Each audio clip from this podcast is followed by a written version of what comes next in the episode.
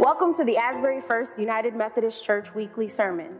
We hope you enjoyed this message by Stephen Cady. For more information about this podcast or other ways to connect, please visit asburyfirst.org. So Abram went as the Lord had told him, and Lot went with him. So Abram went as the Lord had told him, and Lot went with him. Who have you brought with you this morning?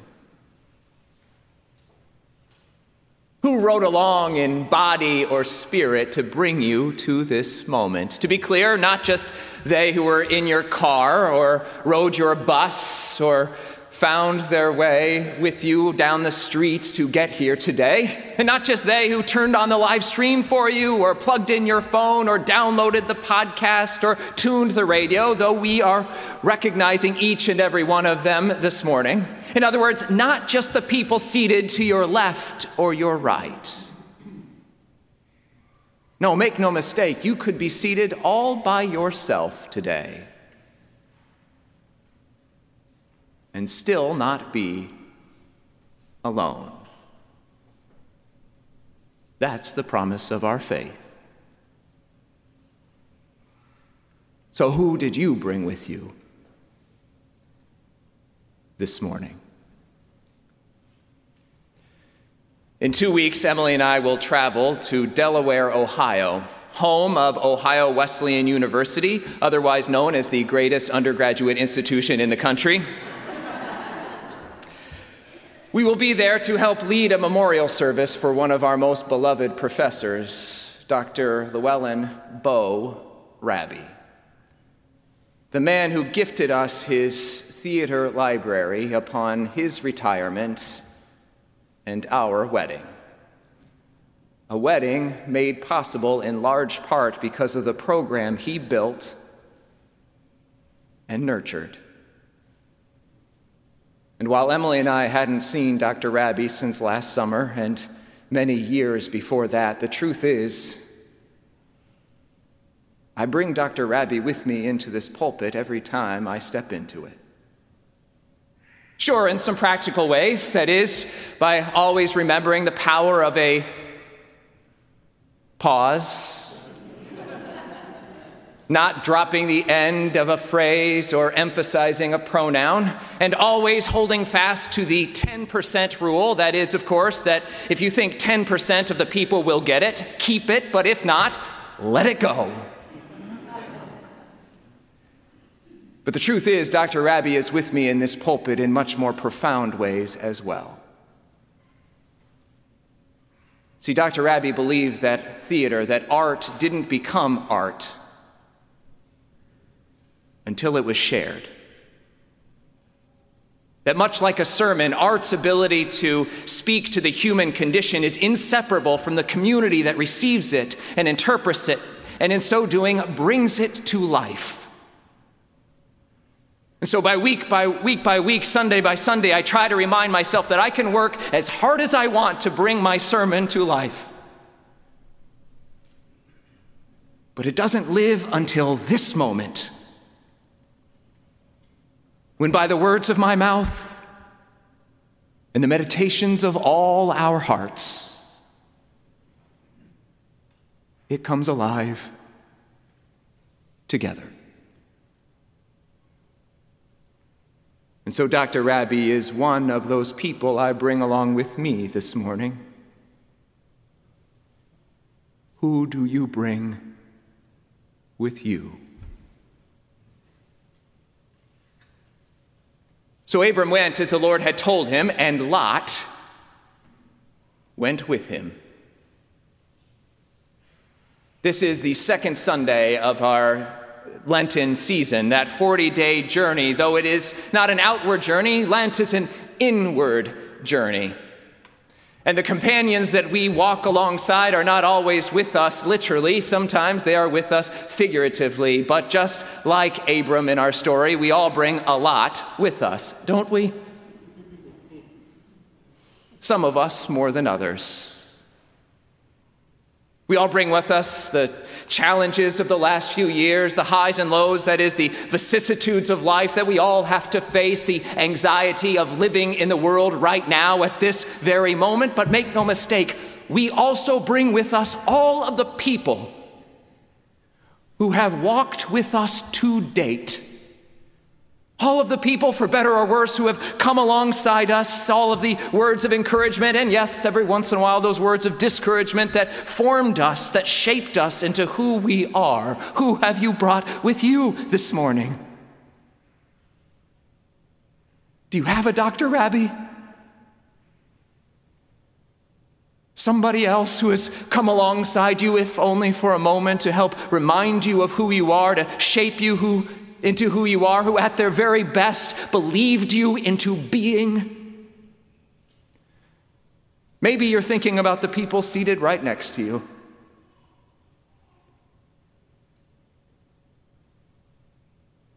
Maybe you're thinking about those who used to.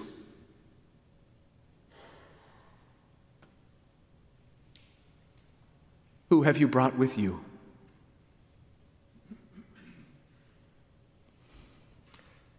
Our theme for this Lent is the inward journey. It is a reminder, as Howard Thurman tells us, that when we go deep enough inside ourselves, we come up inside all other people.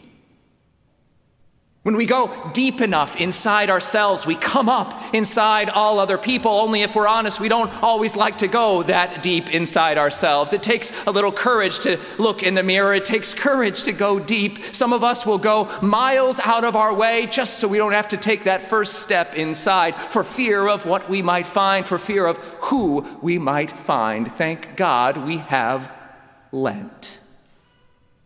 See, our predecessors in the faith faith must have understood just how hard it is to take that look in the mirror, just how hard it is to take that inward journey that some of us would avoid it any way that we could if we could.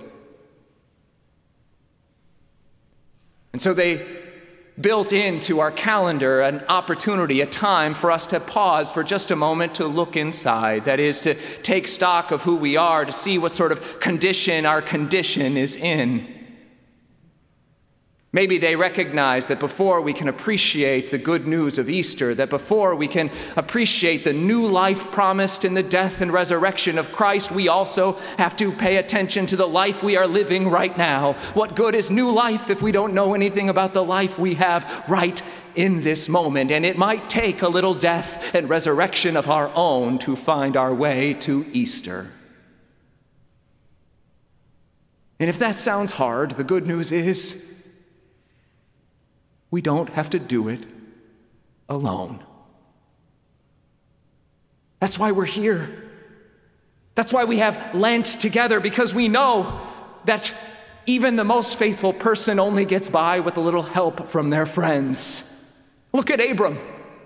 See, we hear this story of Abram. It's the very beginning of his life and ministry. We love to jump straight to Father Abraham having many sons, and many sons having Father Abraham, which makes sense. It's catchy. And it is the founding myth of all three of the, of three of the main faiths in our world that is, Christianity and Judaism and Islam. All three find their roots. They are the Abrahamic traditions. But we sometimes forget that before he was Abraham, he was Abram. And he had to go through some stuff to get there. And when we join him in the beginning of our story today, he is dealing with loss. Maybe some of us know the feeling. He has had his brother die and then his father die, and he is living literally in the land named after his lost brother.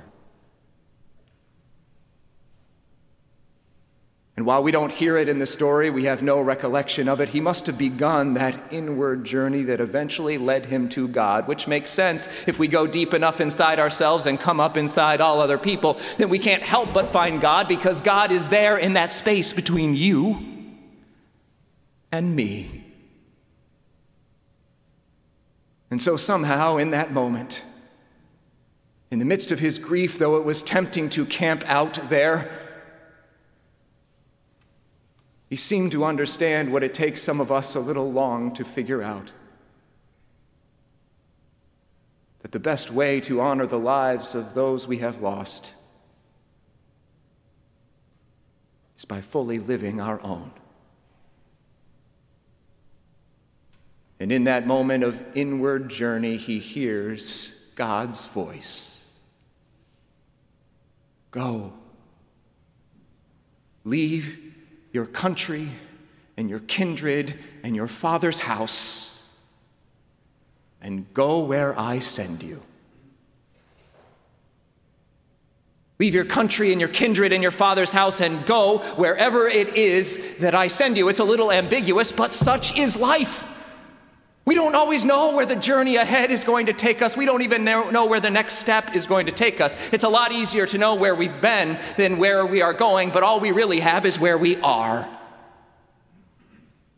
And the promise that wherever it is, we don't have to walk forward alone. That's why we're here. Abram couldn't do it alone. Jesus couldn't do it alone. What makes us think we can? Friends, our faith is always personal, but it has never been solitary. That is why we're here together. Each of us has to take this inward journey, but when we do, we discover that we are bound to one another, that we need one another. As Dr. Raby might say, just like art, just like a sermon, life is lived in the sharing. It is meant to be shared. Who have you brought with you this morning? Who has brought you. Lent is a time to figure it out together. May it be so. Amen.